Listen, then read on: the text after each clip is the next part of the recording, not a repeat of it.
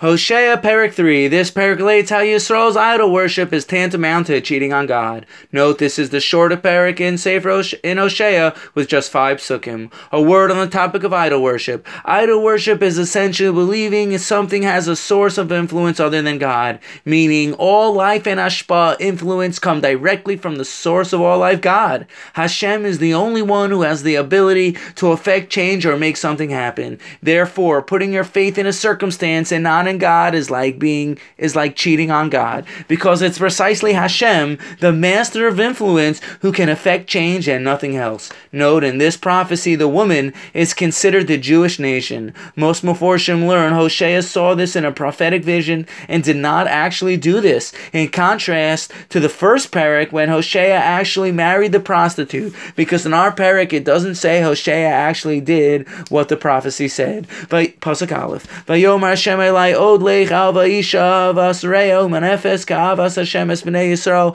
v'heim ponem el elokim acharim ashisha anovim. Then God instructed me further, go love a woman who, although beloved to her companion, cheats on him. Such is God's love for his, for the Israelites, who turn to other gods and are lovers of the bottle. In other words, God commanded Hosea to marry a woman who had previously cheated on her husband. Despite the husband's love for his wife, she continues to cheat on him. So too Yisrael chooses to run after idols despite Hashem's love for the nation. In Shir Shirim 1 2 it says, Yishakeni minashikas piu ki toivim dodecha miyayin. Let him kiss me with the kisses of his mouth, for your love is dearer than wine. Shlomo Melech explains in Shir Shirim God's awesome love for the Jewish nation and compares it to the relationship of a husband and wife. We need to know and take to heart God cares about every single one of us, no matter what we may feel like God desires our service. And Likutei Halachos explains just like no two faces are the same, so too no two minds are the same. Every single person adds to the Seichel HaKolel, the collective divine understanding of Hashem, because no two people view God the same and have the same relationship with God. Therefore, every person literally adds to the collective divine understanding of God.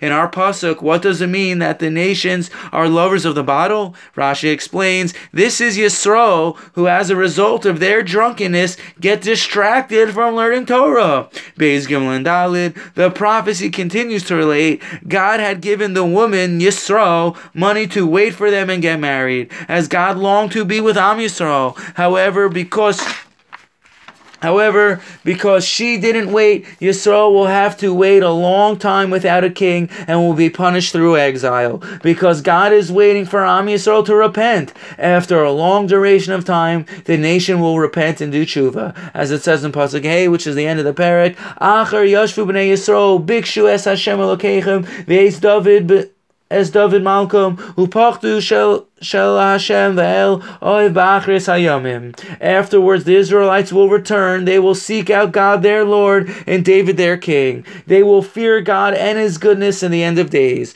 Rashi explains this is reference to Am Yisrael returning back to their land, Eretz Yisrael. Thank you, Hashem, that over two thousand years after 2,000 years, the Jewish nation has begun to return back to Eretz Yisrael as the beginning of the signs of redemption. The Radak explains, at the end of days, close to the time of the end of the final redemption, Am Yisrael will do tshuva and return to Hashem. The Radman Wali explains, in the times of Mashiach, Hashem will reunite with his Shechina, which is essentially Am Yisrael, which will cause the nation to do tshuva, as the Shechina represents represents the feminine aspect of Hashem, which also represents Klal Yisrael, also known as Knesset Yisrael. As we have seen in this parak, Klal Yisrael is compared to a woman. The divine presence resides on Hashem's people. That's why the deeper Svarim explain that when Yisrael went into exile, the Shechina went into exile,